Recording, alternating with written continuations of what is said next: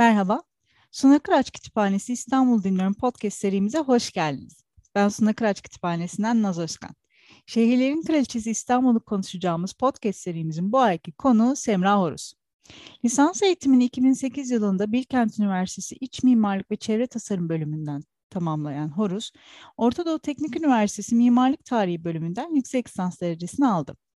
Doktora derecesini 2021 yılında Teknische Universität Wien Sanat Mimarlık Tarihi, Yapı Arkeolojisi ve Restorasyon bölümünden alan Horus, 2018-2019 yılları arasında Oxford Üniversitesi Wolfson College'da misafir doktor öğrencisi olarak bulundu. 2014-2020 yılları arasında İstanbul Bilgi Üniversitesi Mimarlık Fakültesi'nde araştırma görevlisi olarak çalıştı. 19. yüzyıl Osmanlı mimari ve şehir tarihi, 19. yüzyıl mimar tarih yazımı, mimarlık ve seyahat anlatıları, seyahatnameler, rehber kitaplar, gazetecilik, geç Osmanlı ve erken dönemde mimarlığın temsili, 20. yüzyıl başı modern iç mekanlar konularıyla ilgilenen Horus, yıllık International Journal of Islamic e, Architecture, Bülten gibi dergilere makaleleriyle katkı sağladı. 2020 yılından itibaren Bahçeşehir Üniversitesi Mimarlık ve Tasarım Fakültesi'nde öğretim görevlisi olarak mimarlık tarihi, tasarım üzerine dersler veren Horus ile bugün konuşacağımız konu ise Geç Osmanlı seyahatnamelerinde ilk durak İstanbul. Merhaba Semra. Merhaba. Merhaba Naz. Davetimizi kabul edip podcast serimize destek verdiğin için çok teşekkür ederim öncelikle. Ben teşekkür ederim davet için. Çok büyük keyifle neredeyse bütün bölümlerini dinlediğim bir podcast'tı. Şimdi ben de katkı sağlayacağım için çok mutluyum. Bu kadar ortak arkadaşımızın da olmasına rağmen bir türlü yolumuz kesişmedi derken sevgili Dila Gümüş'ün e, tavsiyesi ve desteğiyle bugün seninle birlikteyiz. 2021 yılında Suna Kıraç Kütüphanesi Hazine serisi kapsamında kütüphanemizde bulunan seyahatnameleri incelediğinde ne kadar eğlenceli seyahatnameleri çalışmak, gezi yazılarını incelemek tam benlik bir alan diye düşünmüştüm. Çünkü içinde gezme var, eğlence var, gözlem var, e bir tam da dedikodu var. ee, sen de bu eğlenceli bir o kadar da merak uyandıran konuyla bugün bizlerlesin. Bugün bizlere Geç Osmanlı seyahatnamelerinde yazılan referans verilen İstanbul'u anlatacaksın. Dilersen yolculuğumuza başlayalım. Tabii. Çok genel bir soruyla başlamak istiyorum sohbetimize. 19. yüzyılda Osmanlı İmparatorluğu'nda payitahtta yaşayan insanları yola düşüren sebepler, insanlarda seyahat etme isteği uyandıran gelişmeler, değişiklikler nelerdi? E, tabii 19. yüzyıl başı, ortası, sonu aynı olmayan çok uzun bir süreç ve ciddi dönüşümlerin olduğu bir süreç. Bir, bir yanda bu var. Öte yandan e, seyyahlar da 20'den 20'den fazla örneğin seyyah çalıştım ben doktora tezimde. Sadece Avrupa'ya gidenlere çalıştım. Daha da fazla var. Seyyahlar da homojen e, bir grup değil elbette. E, ama hepsinin elbette ortak bir e, sebebi, motivasyonu var. Önce onu belki söyleyerek başlayabilirim. Birincisi özellikle ikinci yarısında gidenlerin çoğunda bir motiv şöyle bir motivasyon var. Ee, bu sürekli okudukları, duydukları modern kenti, modern Avrupa kent yaşamını birebir kişisel olarak ilk elden gözlemlemek ve deneyimlemek istiyorlar. Bunun neredeyse hepsi seyahatnamelerinin başında söylüyor. Ben işte hepimiz güya biliyoruz Paris'i, konuşuluyor, okuyoruz ama önemli olan gidip kendini yaşamak, görmek, deneyimlemek ben gideceğim, gidemeyenlere de anlatacağım e, gibi söylüyorlar. Bir böyle bir e, motivasyon var. Onun ötesinde biraz tabii süreç içinde değişerek 19. yüzyılın ikinci çeyreğinden son çeyreğine kadar değişerek bazı kişisel motivasyonlar da var. Birincisi örneğin işte e, Hayrullah Efendi örneğin 60'larda bayağı sağlık turizmi için gidiyor bir aristokrat neredeyse yani işte İsviçre'de göllerde geziyor, saunalara giriyor. Öte yandan biraz da gezerken bunu güzel böyle ilk Osmanlı şehir e, Avrupa rehberini, seyahat rehberini yazmak istiyorum diyor. Yani hep böyle esasında ikili üçlü motivasyonlar var. Biraz bugüne benziyor, modern hayata benziyor. Bir diğeri örneğin aklıma gelen şimdi Ahmet İhsan var. O tabii Viyana'da özellikle baskı teknolojileriyle ilgili bir arkadaş çevresi, network'ü olan bir insan. Onlarla görüşmek için gidiyor. Ahmet Mithat e, Orientalistler Kongresi'ne davet e, ediliyor. Oslo'ya, e, Stockholm'e, kuzeye gitmesi gerekiyor. Böyle bir resmi görevinin peşine güzel bir Avrupa turu e, ekleyerek ediyor seyahatlerine. Böyle aslında çok kişisel ve çeşitli özellikle son çeyreğinde. Ama tabii şeyi mutlaka söylemek lazım. E, birincisi e, bu ulaşım teknolojilerinin gelişmesiyle birlikte seyahat çok daha planlanabilir, güvenli, çok kısa süreli. Yani böyle 1840'larda falan ortaya çıkan gelişmelerle daha önce 3 ayda kat edilen yollar bayağı 2 haftada ve belirli işte e, gemilerle gidilebilecek çok temiz, rahat çünkü yani işte çok elit bir kesim gidiyor elbette İstanbul'dan. Tam payitaht eliti. E, gidilebilecek bir e, seyahat, bir pratiğe dönüşüyor. Bunlar onu motive ediyor. Ama ikincisi biraz da atlanan benim böyle çok önemsediğim ve çalışırken keşfettiğim bunun yanında baskı teknolojilerinin gelişmesi de. Yani hakikaten bu seyyahlar gidip e, bu seyahatnameleri basabileceklerini düşünüyorlar. Bunun güzel bir e, yazın olduğunu, e, edebi tür olduğunu, yararlı olduğunu düşünüyorlar. Böyle biraz didaktik öğretmen e, konumları da var kendilerini. Bunu bir görev e, biçiyorlar ve işte gideceğiz, gezeceğiz, kendimiz e, his, e, deneyimleyeceğiz, yazacağız. Bir yandan da basmamız da mümkün deyip böyle ciddi e, çok fazla sayıda hani bir önceki döneme göre çok çeşitli motivasyonlarla ve çok sayıda e, seyyah, erkek seyyah elbette e, yola çıkıyor. E, senin de bahsettiğin gibi bu dönemde sanayi devrimiyle ulaşım imkanlarının artması, ulaşım maliyetlerinin azalması, alternatiflerin çıkması, e, seyahatin pazarlanabilir bir deneyim olarak boş zamanları değerlendirme aracı bir leisure time olma e, hikayesi var bu dönemde. Yaygınlaşması ve birçok İstanbullu seyyah Avrupa'nın yolunu tutuyor ve bir edebiyat karşı karşımıza çıkıyor. Genel olarak 19. yüzyılda seyahatname literatüründe hangi şehirler ön plana çıkıyor? Bu dönemin seyahatnamelerini okuduğumuzda gidilen ülkeler hakkında neler öğrenebiliriz? Osmanlı başkentinin seyyahları nasıl geziyor? Gezdikleri şehirleri nasıl anlatıyorlar? Bu tabii biraz yüklü bir cevabı olması gereken bir soru ama hemen toparlamaya çalışacağım. Ee, sürpriz olmayan böyle bir silsileyle Batı Avrupa başkentleri öne çıkıyor. 1830'dan e, 1851'e e, kadar örneğin 51'deki işte Great Exposition Londra'daki Dünya Fuarı'na kadar sadece Londra odaklı. Böyle başlıkları da Londra seyahatnamesi Hastanesi diye atılan, genel anlamda e, Londra'nın ana varış noktası olduğu seyahatnameler yazılıyor.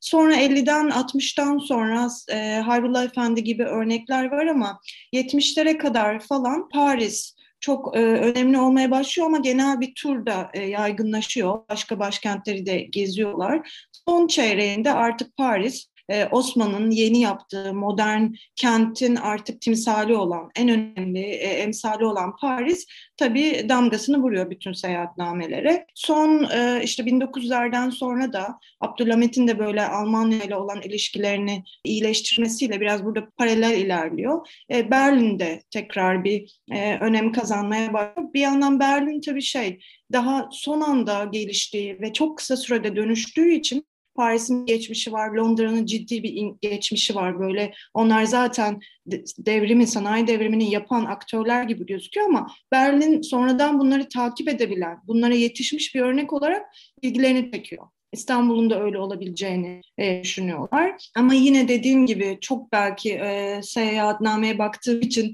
sürekli böyle şerh düşerek cevap vermek zorunda kalıyorum ama mesela Ahmet Mithat e, kongreye gitmek için Oslo ve Stockholm'e gidiyor. Orada benim çok ilgimi çekmişti bu. Yani aslında en büyük metropollerden bizim hep kozmopolitan diye anlat, kozmopolit diye anlattığımız İstanbul'dan yola çıkmasına rağmen Stockholm'de başı dönüyor Oslo'da. Burası diyor işte bu asıl bizim örnek almamız gereken bunlar diyor. Böyle onların küçüklüğü, yerler kültürü, etnografya müzelerinde hala işte kendi işte sofra kültürlerini ya da e, folklorik ögelerini sergiledikleri için ben şaşırmıştım. Dediğim gibi çok ciddi bir ölçek farkı var aslında. Ama işte tamam Paris, İngiltere güzel, e, Londra iyi, süper hepimiz biliyoruz. Ama bir Stockholm'e bakalım bir Oslo etnografya müzesine mükemmel gibi böyle sürpriz diyebileceğimiz e, şekilde geziyorlar. Açık nispeten e, geziyorlar. E, pek sürpriz olmayan çok klişe esasında ya da tahmin edebileceğimiz şekilde anlattıklarını aslında söyleyebilirim. Çok yeni bir bilgi almamız güç. Tarihleri çok iyi yazılmış kentler İstanbul'da ters olarak, zıt olarak. Ama örneğin şey e, benim ilgimi çekmişti bakarken. Tabii ki Balkanları hızlıca geçiyorlar. Hiç Balkanlara dair bir şey Fazla ee, oyalanmadan buraya geçip evet, evet, önce hedefe gidelim. Evet evet kesinlikle. İstanbul'a 30 sayfa ayırıp Balkanları bir paragrafta geçip sonra... Gerçekten azmış. Evet. evet bir Az derken birkaç sayfa anlatar. Tren yolculuğu şu istasyonda durduk şunu da gördük diye bekliyordum. Yok yok bayağı ondan sonra ben dinlendim deyip sonra işte Londra'ya varış böyle oldu diye başlayabilir o derece. Ee, Yunanistan'a elbette bizim bugün bildiğimiz gibi Bizans'a, Helen kültürüne, dair hiçbir hassasiyetleri yok. Yunanistan'ı işte Hayrullah Efendi öyle diyor, başkaları da demişti. Bu e, Atina'da böyle çok fazla eski püskü her şeyin etrafta olduğu dağınık bir yer falan diyorlar. E, inanılmaz yani böyle insan şok oluyor. Ama hani çünkü onların zihninde bir amaç var. Hani onlar Batı Avrupa başkentini görecek. Böyle anlatıyorlar. Bir de şey söyle yani e, şey çok önemli galiba burada. O kadar ufak detaylara, kent hayatına, onları birebir etkileyen detaylara önem veriyorlar ki bazen mesela işte yere sabitlenmiş bir e, parktaki bir bank ya da işte bir otomat bayağı şey bugün bizim bildiğimiz e, içecekleri aldıkları otomat ya da müze girişlerindeki listeler kütüphanelerin işte şeyleri senin de ilgini çekeceği için özellikle bunu düşündüm söyleyeyim diye. Kütüphanelerdeki böyle bu işte taksonometriye, sınıflandırmaya dair verilen bilgiler cidden böyle e, aşırı etkiliyor onları. Bazen mesela böyle detaylar Versailles Sarayı'yla aynı e, şeyi kaplayabiliyor, yeri kaplayabiliyor. İkisine de neredeyse aynı önemi ya da aynı uzunlukta yer verebiliyorlar seyahatnamelerinde. Biraz o yüzden şeyden farklı elbette. Yani bizim düşündüğümüz gibi mimari kültür ya da tarihine dair e, olan önemli binalarına e, dair bilgileri hızlıca geçebiliyorlar. Büyük ihtimalle rehberlerden kopyalayarak. Ama böyle işte sabah belediye çalışanları geldi her yeri tek tek temizlediler. Ya da işte kaldırımlara da kaldırımlara kafayı takmış durumdalar. Yok tabii İstanbul çamur içinde. Ee, yani Bunu biz normal yani şöyle söyleyeyim İstanbul ziyaret eden yabancı seyyahlardan da öğrenebiliyoruz. Aynen. Her yer çamur içinde işte sular akıyor, hastalık bulaşır buradan gibi eleştirileri var zaten. Evet, evet kesinlikle. Onların ters yüzünü burada e, bu şekilde Osmanlı seyahatlerini bu şekilde görüyoruz. Ya da ne bileyim işte Ebu Ziyad Tevfik benim en sevdiğim se- seyyahlardan biri. O mesela tuvaletleri kokmadığından ama bizim camilerde o kadar işte Müslümanız en önemli e, camilerimiz falan diye anlatıyoruz ama ne zaman sokakta yürüseniz bir kokudan Aha, camiye yaklaştım diye hissediyorsunuz. Burada hiç öyle bir şey yok. Ve kabin kabin tuvalet koymuşlar. Bunlar bile kokmuyor falan gibi böyle kent hayatına, birebir gündelik hayatta bizi etkileyen noktalara e, dikkat çekiyorlar aslında. Benim okuduklarımda hani ben hep ben de e, diğer taraftan baktığım için hani buraya gelenlerin evet, dikkat ettiği çok hani re- rehberler hani var işte rehberleri biraz eleştiriyorlar.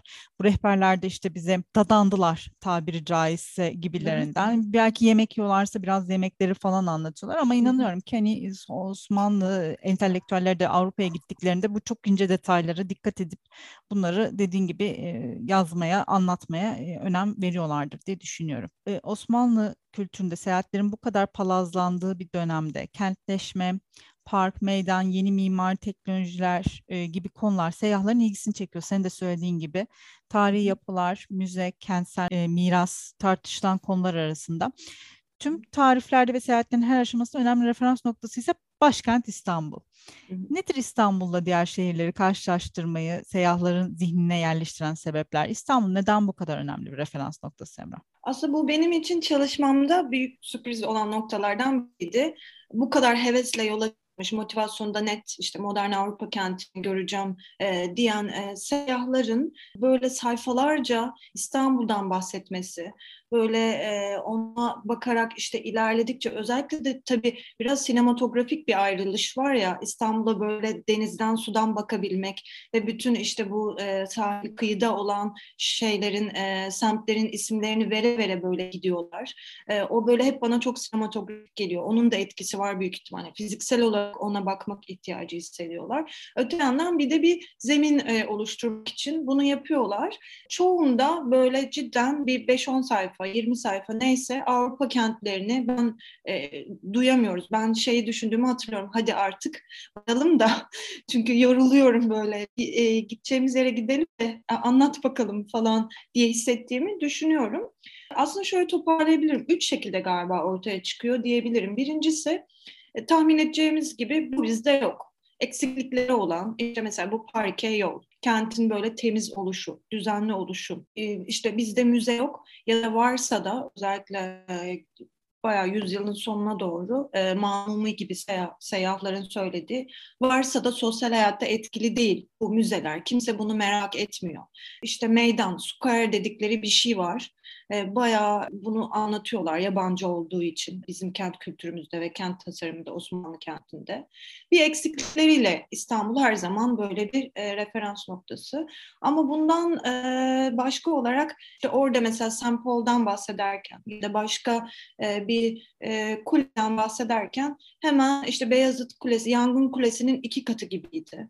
E, Galata Kulesi'nin e, Galata Kulesi buradan çok kısa gibi böyle cidden okuyanların zihninde böyle biraz görselleştirebilecekleri, cisimleştirebilecekleri bir röper olarak e, İstanbul ortamız, e, e, ortaya çıkıyor seyahatnamelerde. Bu böyle yerel bir karşılaştırma e, metodu. Bir de en son olarak e, bence yine bu benim açımdan sürpriz olan Beydeker rehberleriyle geziyorlar. Senin de biraz önce dediğin gibi işte Avrupa'dan gelenler nasıl rehberler bize musallat oldu diyorsa onlar da diyorlar ki Osmanlı seyyahlar Beydeker bizi kurtardı. Diğer e, rehberler zor, yalnız da gezemiyor, gezemeyeceğiz. Beydeker Fransız edisyonlarını okuyorlar hep. E, Beydeker e, okuyarak gezdikleri için Beydeker'de İstanbul örneğin Ayasofya her zaman St. Paul e, ya da St. Peter's karşılaştırması e, olarak ortaya çıkıyor. Ayasofya'ya bakmayı bence bizim e, seyyahlar ve özellikle Osmanlı entelektüelleri diye genelleyebiliriz bence. Oraya gidip rehber kitaplardan öğreniyorlar cidden geri dönüp bakmayı. Çünkü hakikaten başkaları buna önem veriyor. E, Aa, evet bizim Ayasofya'mız İstanbul'un Ayasofya'sı diye bir anda böyle rehberlerde ortaya çıkan ve onların e, işte kendi batı kültürü olarak aslında tanımladıkları e, binaları ya da e, işte öğeleri e, seyyahlar kendileri evet işte Ayasofya'nın altına çizerek ve de işte Fosati'nin dönüşümünden bahseden var e, ya da işte e, Fatih Sultan Mehmet aldı ama bunu yıkmadı deyip biraz böyle Asar-ı Atika'ya doğru bağlayan bizde de bu bilinç var diyen var ama bence bunu hani ilk yazmalarının sebebi cidden Beydeker'den okumuş olmaları. Bu böyle üçü eksiklikleri, benzerlik ve karşılaştırma röper olarak bir de dediğim gibi Beydeker'in Avrupalı aslında e, İstanbul'daki bazı noktalara bakışıyla e, şeklinde seyahatnamelerde İstanbul'u görüyoruz. Girişlerde uzun uzun İstanbul'u görüyoruz dediğim gibi. O benim için çok sürprizdi ve böyle cidden sinematografik bir çekim gibi anlatıyorlar. İşte oradan ilerledik, Bostancı'nın yeşillikleri ortaya çıktı, devam ediyoruz, Çanakkale'ye doğru gidiyoruz diye. Tabii bir de özel durumlar var. Bunu da kısacık söyleyebilirim. Mesela Ahmet İhsan, İstanbullu Ahmet İhsan diye imza alıyor. Yani böyle kimliğini ya da işte bir ona birkaç kişiyle tanışıyor örneğin yolculukları sırasında. Aa kimsiniz, neden geldiniz, işte e, hükümetten ya da işte imparatorluk e, üyesi misiniz gibi resmi bir sebeple seyahat ettiğini düşünüyorlar. Avrupalı pek alışkın değil. Ben İstanbullu Ahmet İhsan diyor. Gazeteci, İstanbullu gazeteciyim diyor. Yani hakikaten kendini öyle tanımlıyor. O dikkatimi çekmişti. Bundan daha başka detaylar da var. Yani İstanbullu olduğunu, İstanbul'dan geldiğini altını çiziyor Ahmet İhsan. Orada anlıyoruz İstanbul sadece yaşadığı yer değil yani memleketi gibi değil. Onu tanımlayan unsur olduğunu düşünüyor Ahmet İhsan ve vurguluyor. Belki de bu şeyle de alakalı hani dünya başkentlerine bir tutma gibi yani evet. bakın hani siz nasıl hani Londra'nız varsa bizim de işte İstanbul'umuz var. Bakın işte ben de İstanbul'dan geliyorum. Önemli şehirlerden birinden geliyorum. Evet. O izlenimi yaratmak da olabilir gibi geldi bana biraz evet, o dönemde. Evet o hissi cidden oldukça e, tabii Ahmet İhsan bayağı geç dönemde 20. yüzyılın başı neredeyse bu böyle dünya başkenti, Avrupa başkenti dediğin gibi artık oturmuş bir e, kavram. Sadece örnek almak değil, e, oradan öğrendiklerini uygulamak değil, onlardan biri olmak hevesi artık hani böyle korkusuzca söylüyor dediğin gibi. Çok iyi ekledin, çok sağ ol. Yani bu e, Ahmet İhsan, Ahmet Mithat bence o konuda başarılı değil. Bin sayfa yazmış ama Yani zor anlaşılıyor. Ahmet İhsan daha net. Peki bu seyyahlar Avrupa şehirlerini görüyorlar dediğim gibi geziyorlar. En çok ne İstanbul'da görmek istiyorlar? Seyyahların hayalindeki İstanbul nasıl bir İstanbul? Hmm. Herkesin hayalinde bir İstanbul var ama seyyahlarınki biraz daha önemli bence. En önce bu böyle düzenli. Gerçekten order, böyle düzen meselesi, böyle düzenlenmiş ama bu düzen derken hem fiziksel olarak yolları, parke kaldırımları eşit yapılmış, e, işte belediyenin iyi çalıştığı, temizlik yaptığı bir İstanbul e, görmek istiyorlar. Bu kent düzeni ya da işte mesela vapurlar düzenli çalışsın, geç kalkmasın. Kuyruk meselesi. Mesela işte ku diye yazıyorlar. Bu ku denilen şey şehirde bir yere binecek, bir araca binecekseniz ya da bir tiyatroya girecekseniz tek sıra halinde ip gibi, tespih boncuğu gibi dizilirler. Buna ku denir diye cidden sözlük anlamını veriyorlar. ya Biraz bugün hala... ders de verme. Dediğin gibi o didaktik şeyi de görebiliyoruz aslında burada yani. Kesinlikle, kesinlikle. Bir de ben şöyle düşünmüştüm. Bugün bizim bile hala pek becerdiğimiz söylenemez. Mesela ben vapur çok kullanıyorum. Hani böyle otobüslere binerken belki biraz daha mecburiyetten fiziksel olarak sıraya giriliyor ama vapurda vapur beklerken kimse sıraya giremiyor. Yani olmuyor o. o o zaman kaçacakmış bir... gibi hemen binelim de aman evet, öyle bir his. bir yere. Herhalde evet kent hayatına ya kaçarsa çünkü çok uzun süre bekleyeceksin. Bütün planın, bütün günün akışı değişecek. Bir sonraki kesin o saatte kalkacak mı belli değil. o yüzden biz sakinleyemiyoruz galiba. Bu, bu meseleleri önemsiyorlar. Düzen olması, temiz olması. Ama bence e, böyle hani küçük detaylar dediğim gibi. Mesela şeye çok e, hoşlarına gidiyor. Kimse çalmıyor, çırpmıyor. Bu bankları buraya koymuşlar, sabitlemişler tamam almasınlar diye ama sabitlenmeyenler de var. İşte mesela tiyatro e, postlar, böyle tiyatro ilanları, bir sonraki ayın e, oyununun koyulduğu böyle küçük ayrıntılar. Hani böyle aslında bizim şehir hayatımızı gerçekten ince ince düzenleyen, işleyen bu, arkada bu süren detaylar çok ilgilerini çekiyor ve İstanbul'da onun eksikliğini yaşıyorlar. Çok fazla sayısal böyle istatistiki bilgi verdikleri için ben başka şey diye düşünüyordum. Biraz da tabii e, geleceğe yönelik okumalar yaparak Aa, hepsi herhalde en uzun binayı, en uzun kuleyi yapmak istiyor. Çünkü böyle takmış mesela bir tanesi 11 tane dünyadaki en uzun binaları, e, en yüksek binaları, en uzun köprüleri sıralıyor falan. Sonradan anladım ki bu böyle şey isteği değil. İstatistiki olarak işte İstanbul'da en yüksek yapı olsun, en uzun e, köprü olsun derdinde değiller. Bunun mühendislik bilgisini, modern kentin cidden bilimsel olarak mühendislik bilgisini, istatistiki bilgisini, hard data yani cidden somut ana datasını e, yazmak için söylüyorlar. Bu sayıları o yüzden veriyorlar. Biraz orada ikili bir durum var. Yani böyle bunun hani bu mekanik detaylarla kurulması gerektiğini, İstanbul'da bunun eksik olduğunu düşünüyorlar. Hakikaten de eksik. Yani bunu biliyoruz. Uzman yok mesela.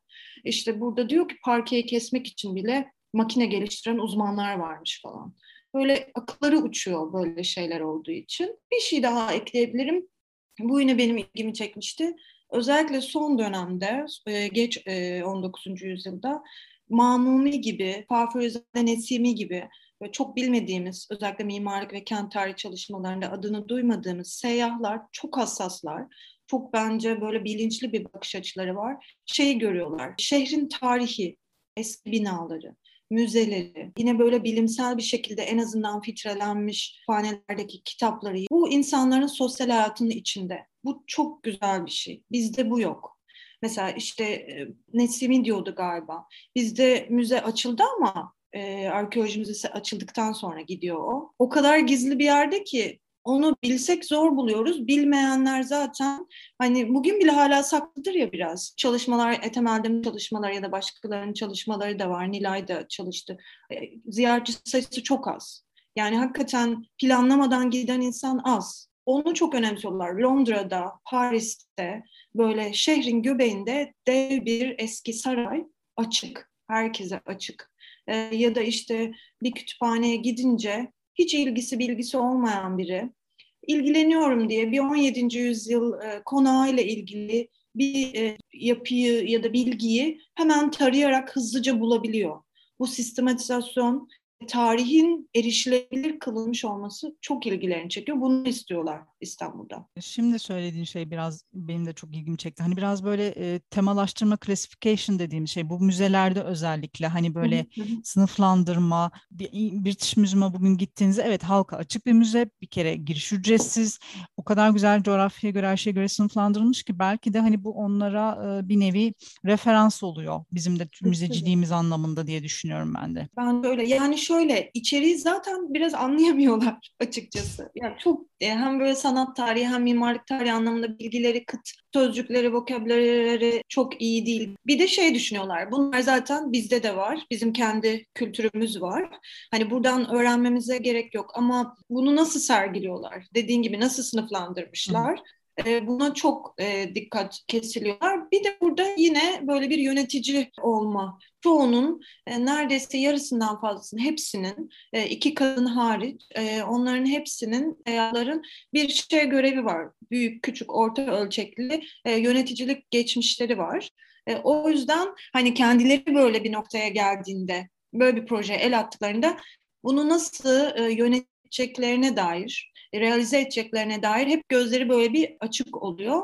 O yüzden aslında bir sürü şeyi kaçırıyorlar esasında mesela müzede gezerken. Oraları okumak biraz e, hayal kırıklığı yaratmış bende. Hani Osmanlı'dan giden ya işte biraz yerel olarak bildikleri e, eserleri söylüyorlar. Nasıl planlandığını, odaların geçişlerini söylüyorlar.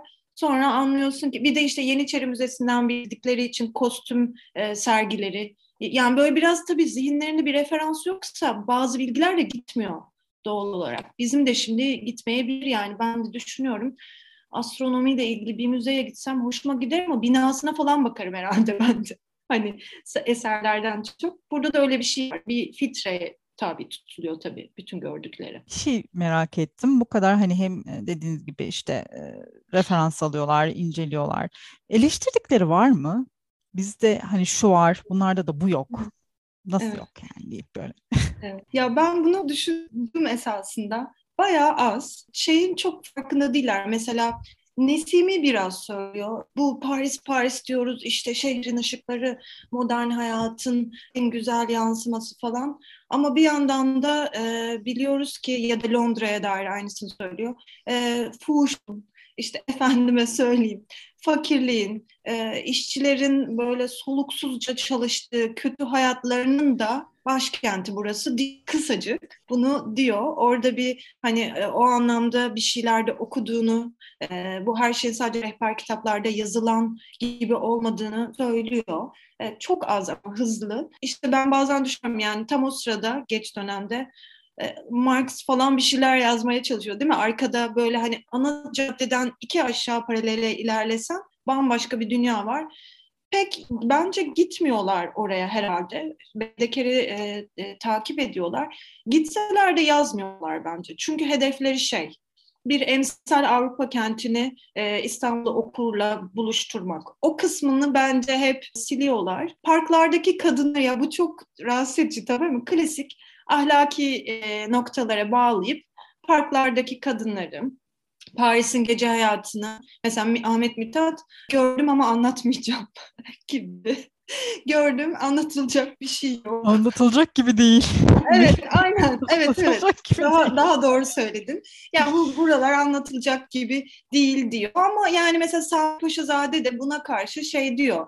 Ya bu böyle sürekli Avrupa parklarındaki kadınlardan bahsediyoruz onları böyle başka bir cins gibi anlatıyoruz. Öyle değil. E, gayet işte çok eli, çok kibar bir zümrenin en güzel şekilde vakitini geçirdiği yerler Avrupa parkları gibi söylüyor. Yani böyle farklı bakış açıları var ama Mithat, İhsan böyle biraz politik tabii davranıp eleştirdikleri noktalar cidden çok çok az yani bence. Biraz şeyi e, eleştiriyorlar. Bunların da hepsi apartmanlarda kirada oturuyorlarmış. Bu, bu nedir yani? Kimsenin evi yok mu?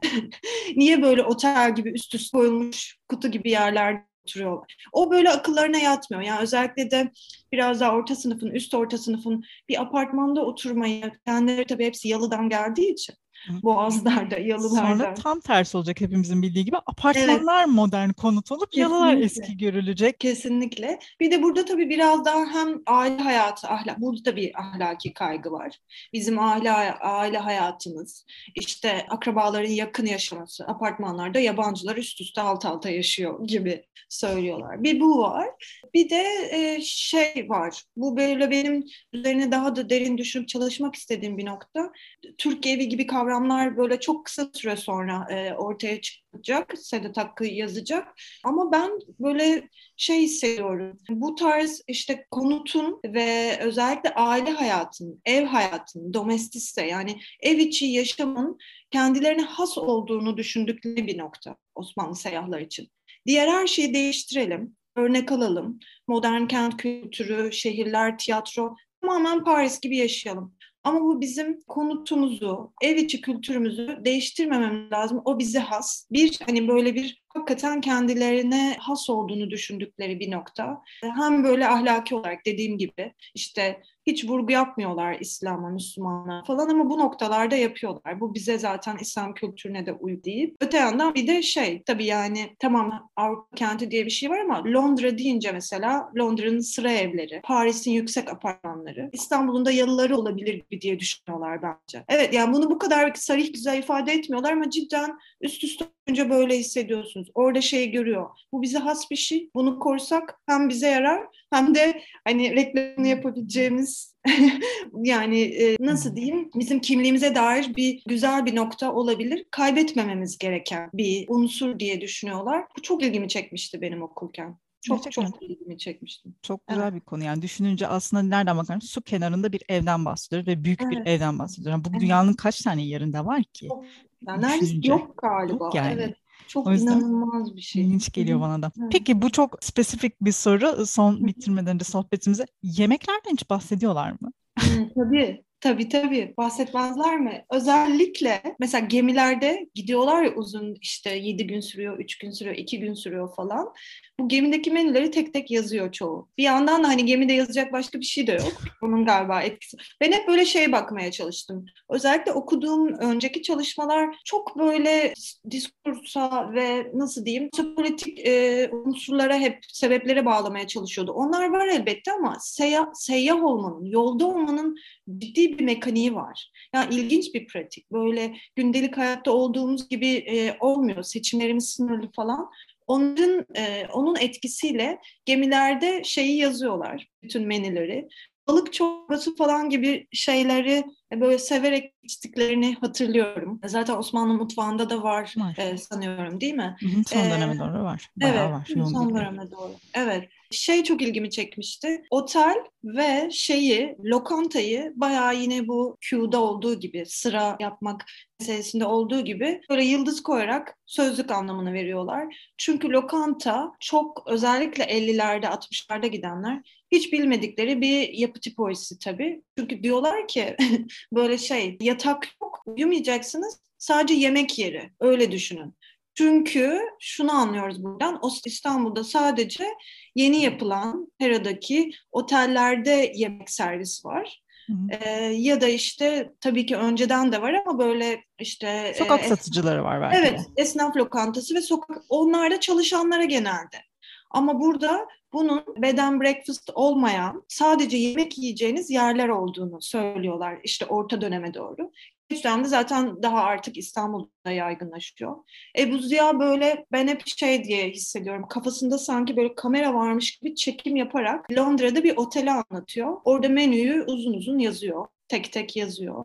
Bazı şeylerin pahalılığından çok şikayet ediyorlar bugün ettiğimiz gibi. İşte Beydeker yüksek puan vermiş diye büyük ihtimalle lüks yerlere, en onunla caddelerdeki otellerde kalıp lüks yerlerde yiyorlar. Çok para tuttu falan. Ama şeyi seviyorlar yani. Nasıl diyeyim mesela içki içen var. Özellikle isimsiz 1851 Londra e, Expo'suna giden gazeteci bir seyyah isimsiz olduğu için her şeyi yazıyor. Bayılıyor yani. Belli ki o keyfini çıkarmış Londra'nın. ama bir sonrakiler daha o konularda sınırlı. Bir şeyler içip yatacağım diyor ama e, anlıyorsunuz yani işte sonra bu sabah zor kalktım falan diyor. Ha, Neden acaba? Evet gibi diye düşünülüyor ama üstü kapalı. Yani yine o şey didaktik öğretmen ve hani başka bir şeyle motivasyonla yazıldığı ortaya çıkıyor. Bir de İtalya'daki sokak satıcılarını çoğu söylüyor bize benziyor diyor ama hani yemekler farklı. Bu böyle herhalde pizza gibi daha şey ne denir? Ekmek tarzı bir şeyler falan da satılıyor sanırım. Onlar ilgilerini çekiyor. Peki Emrah bu keyifli sohbetimizi bitirmeden önce Beşi bir yerli bölümümüz için İstanbul'la ilgili sana beş soru soracağım. Hazır mısın? Evet evet çok seviyorum bunları. İstanbul'da çalışmaktan en çok keyif aldığın kütüphane hangisi? Boğaziçi Üniversiteli e, değilim ama Boğaziçi Üniversitesi'nde son yıl özellikle tezimi son e, yazarken çok uzak olmasına rağmen düzenli gittiğim bir dönem oldu. Çok seviyorum o kütüphanede çalışmayı. Yapıyı da çok seviyorum. E, Şandor Hadi'nin Hadi e, çiftinin yapısı. Bir de burada olduğum için Kadıköy'de, modada yaşadığım için bu Terziyan'ın tasarladığı eski şehir emaneti. Küçücük bir yapı ama oraya da düzenli gittim. Biraz böyle şey çok fazla yerde çalıştım ben. E, İSAM'a bir ara düzenli gittim. İSAM'ı da çok seviyorum böyle şeyi. Böyle Orta Avrupa kütüphanelerini hatırlatıyor. Anamed'e tabii ki de gittim. İstanbul Araştırmalar Enstitülerinde çalıştım. Neredeyse böyle çok düzenli tek yerde çalışmadığım için neredeyse bütün kütüphaneleri görmeye çalıştım. Ama bu Şu üçü diyebilirim.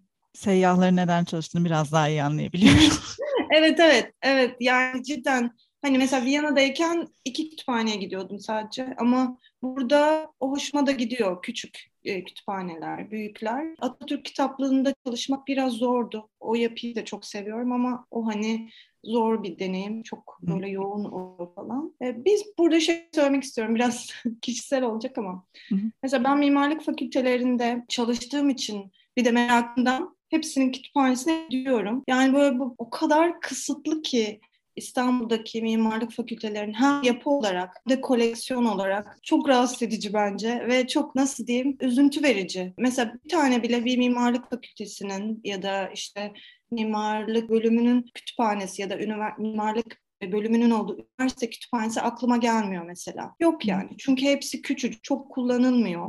Oraları hep böyle e, ILL için, Interlibrary Loan için çok kullandım tabii. Onlar müthiş. Hepsini isteyip çalıştığım kuruma getirtiyordum. Ama mekan olarak hani mekan çalışan fakülteler ama hiç bu konuda hassasiyet e, gelişmemiş, güzel bir kütüphane yok diye altını çıkmak istedim.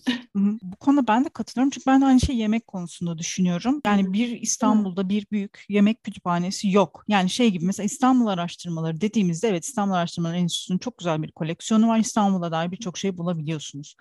Ne bileyim işte arkeoloji dediğinizde akla gelen kütüphaneler var. Dayı gibi gidip bulabiliyorsunuz ama yemek dediğinizde bütün tek bir yerde ya da moda kütüphanesi dediğinizde İman'ınki var var. E, Vakko, Vitali Hakko yeni hı hı, açılan AKM'deki var. Ama yemek yok. Bir mimarlık yok. Tek bir alan, e, alana odaklanan kütüphane, belki de uzmanlaşan evet. kütüphanelerin bir tık evet. daha İstanbul'da artması gerektiğini düşünüyorum ben artık. Bu kadar evet. üniversite, bu kadar fakültenin olduğu bir yerde. Biraz daha bunlar da artma olabilir. Evet. Anadolu yakasına da yapılsın. Anadolu yakasına yapılsa iyi olur. evet. Ben Anadolu yakasına otururken çok zorlanıyordum kütüphane bulmak açısından. Ya çok zor bir şey. Gerçekten sürekli karşıya geçip mesela Salt'ta falan da ki benim buradan erişimim kolay. Çalıştım çok ama e, yani buradan yürüyerek belki gitmek istiyor insan ya da hani böyle karşıya gitmek bile bazen zihnen yoruyor yakında olmasını istiyor.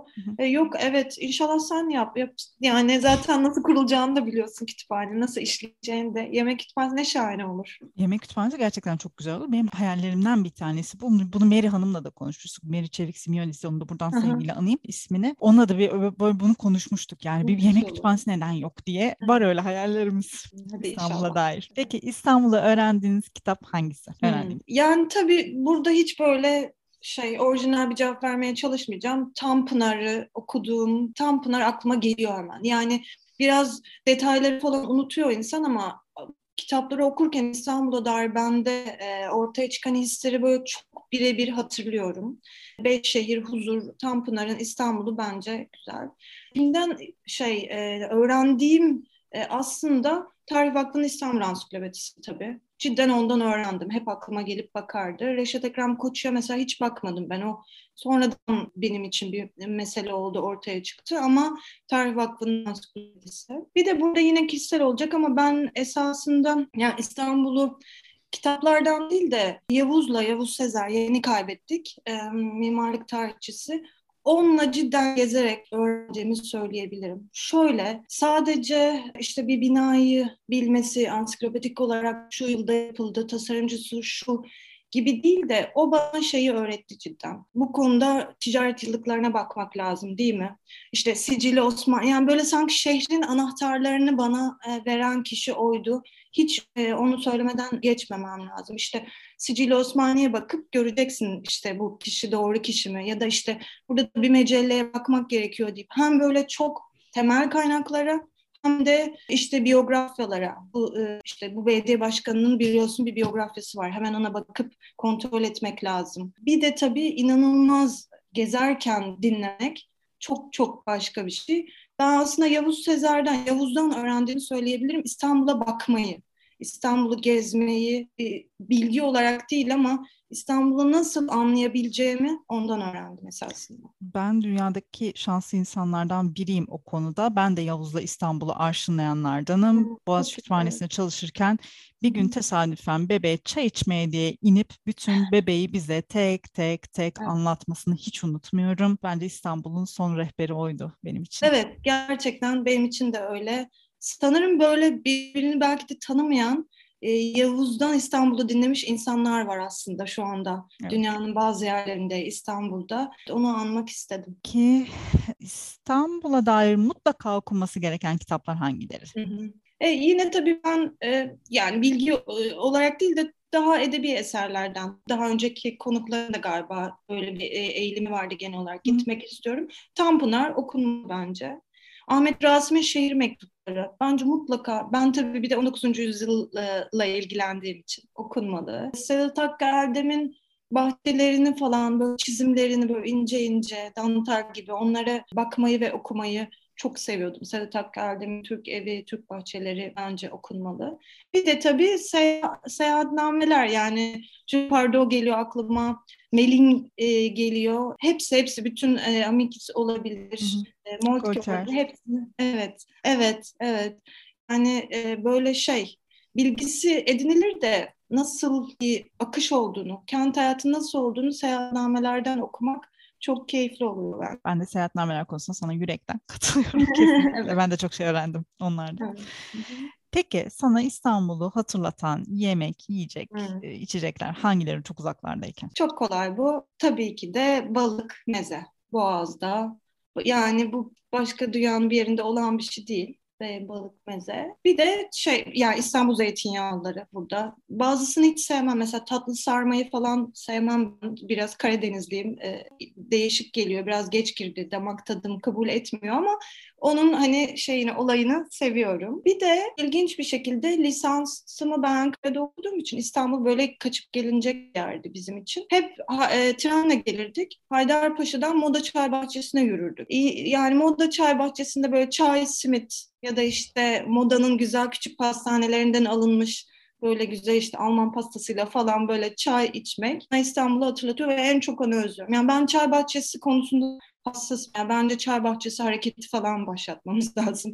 çok çok az yani bu şehirde çok daha fazla çay bahçesi olması lazım. Bir de o geliyor aklıma. Bu eskiden çay bahçeleri sanırım böyle bir e, böyle toplam bir gazino gibi falan da galiba kullanılıyormuş. Evet, evet, Onun evet. öyle bir ana, tiyatrocular falan çok gidip böyle onlar birbirini orada buluyorlarmış. Bu Tepebaşı sanırım yanlış hatırlamıyorsam. Hep ben de Cahide Sonku ile çok ilgilendiğim için onun böyle bir anılarında falan geçerdi. Çay sevenler için evet çay bahçelerinin çok büyük. Ben kahveci tayfadan ben oldum. kahveciyim. Ben de kahveciyim.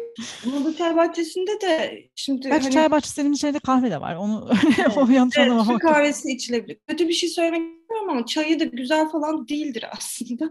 yani hani özellikle beğenmem ama o şeyi seviyorum. Yani yüksekte böyle denize bakarak ve çay bahçesini e, seviyorum genel olarak. Hani İstanbul'u hatırlatan e, balık mezeden sonra o var. Sokak lezzetleri de var tabii. Ama niye bu ikisi benim ilk aklıma geldi? Semran senin için çok kolay bir soru bence bu. Seni aldık, bir zaman makinesine koyduk ve bir döneme götürüyoruz İstanbul'un. Hangi döneme gidiyoruz? Yani tabii ben 19. yüzyıl böyle hani ortalarında ikinci çeyreğinde doğup sonuna kadar yaşayıp sonuna kadar böyle Arnavo planlarını falan da görüp onu yani o kısımda olmak çok isterdim. Böyle dönüşümün, değişimi tam ortaya çıktı. İşte böyle yeni tiyatro açılıyor hemen giderdim herhalde diye hayal ediyorum. Ya da ne bileyim belki gazeteci falan olurdum böyle şey haber peşinde koşardım. Kadın meselesi yazmaya çalışırdım. Ya da ne bileyim kayıktan İstanbul'a böyle yeni dönüşen İstanbul'a bakmak. Sanayi devriminin böyle işte expoların ortaya çıkması, Eyfel Kulesi'nden dem vurmak falan çok isterdim herhalde 19. yüzyıl. Yani çok zor, son çeyreği zor, yani genel olarak zor geçen bir yüzyıl. Kesin 19. yüzyıl derdim. Bir hakkım daha var mı? Bir hakkım daha varsa. Tabii var. O zaman da 18. yüzyıla gitmek isterdim aslında. Erken de. Evet. Çünkü böyle biraz da işte kütüphaneler ortaya çıkıyor. 18. yüzyılda işte kağıthaneye geziler falan takılabilirim diye. Tabii şey diye düşünüyorum herhalde bir bürokrat kızı falanım inşallah. Yoksa hepimiz bürokrat kızı oluyoruz evet. bu zaman makinesi.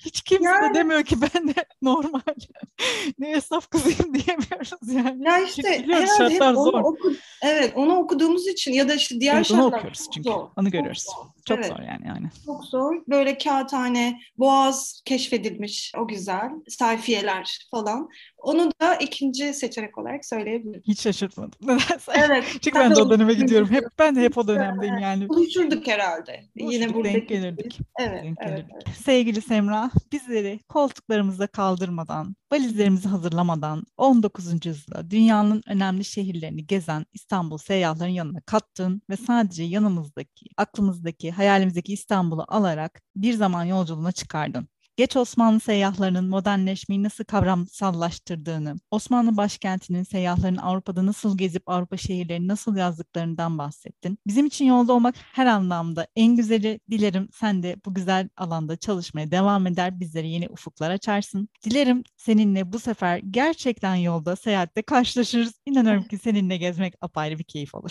Çok teşekkür ederim davet için. Ben de çok mutlu oldum. Dediğim gibi bu podcast serisinin hepsini dinledim ve parçası olduğum için e, çok mutluyum. Aslında biraz bana ilham verdi bile. Şimdi söylemeyeyim ama evet İstanbul'a bakmayı biraz cesaretlendim açıkçası. Böyle yayınlar ve davetler sonrasında düşünüyorum. Bakalım inşallah. Çok teşekkür ederiz tekrardan. Sevgili dinleyicilerimiz bugünkü konumuz Semra Horuzidi. Kendisiyle 19. yüzyılın ikinci yarısında ulaşım, seyahat ve matbaa teknolojilerinin gelişmesine paralel olarak Avrupa'nın yolunu tutan birçok İstanbullu seyyahtan seyyahların bu gezilerde kaleme aldığı, ilgilerini çeken kentleşme, park, meydan, yeni mimari teknolojiler gibi konulardan seyahatlerin her aşamasında onları eşlik eden, zihinlerini meşgul eden, gezilerin önemli bir referans noktası olan başkent İstanbul'dan konuştuk. Yola çıkılan nokta, memleket birçok eksiği olan ama modernleşmenin başlayacağı yer olarak seyyahların her daim zihninde yer alan Osmanlı başkentinin seyyahların zihnini nasıl hayal ettiğinden bahsettik. Sohbetimizi Spotify'dan dinleyebilirsiniz. İstanbul dinlemeyi, İstanbul'a bakmayı, İstanbul'a okumayı unutmayın. Bir sonraki podcast'imizde görüşmek dileğiyle. Müzik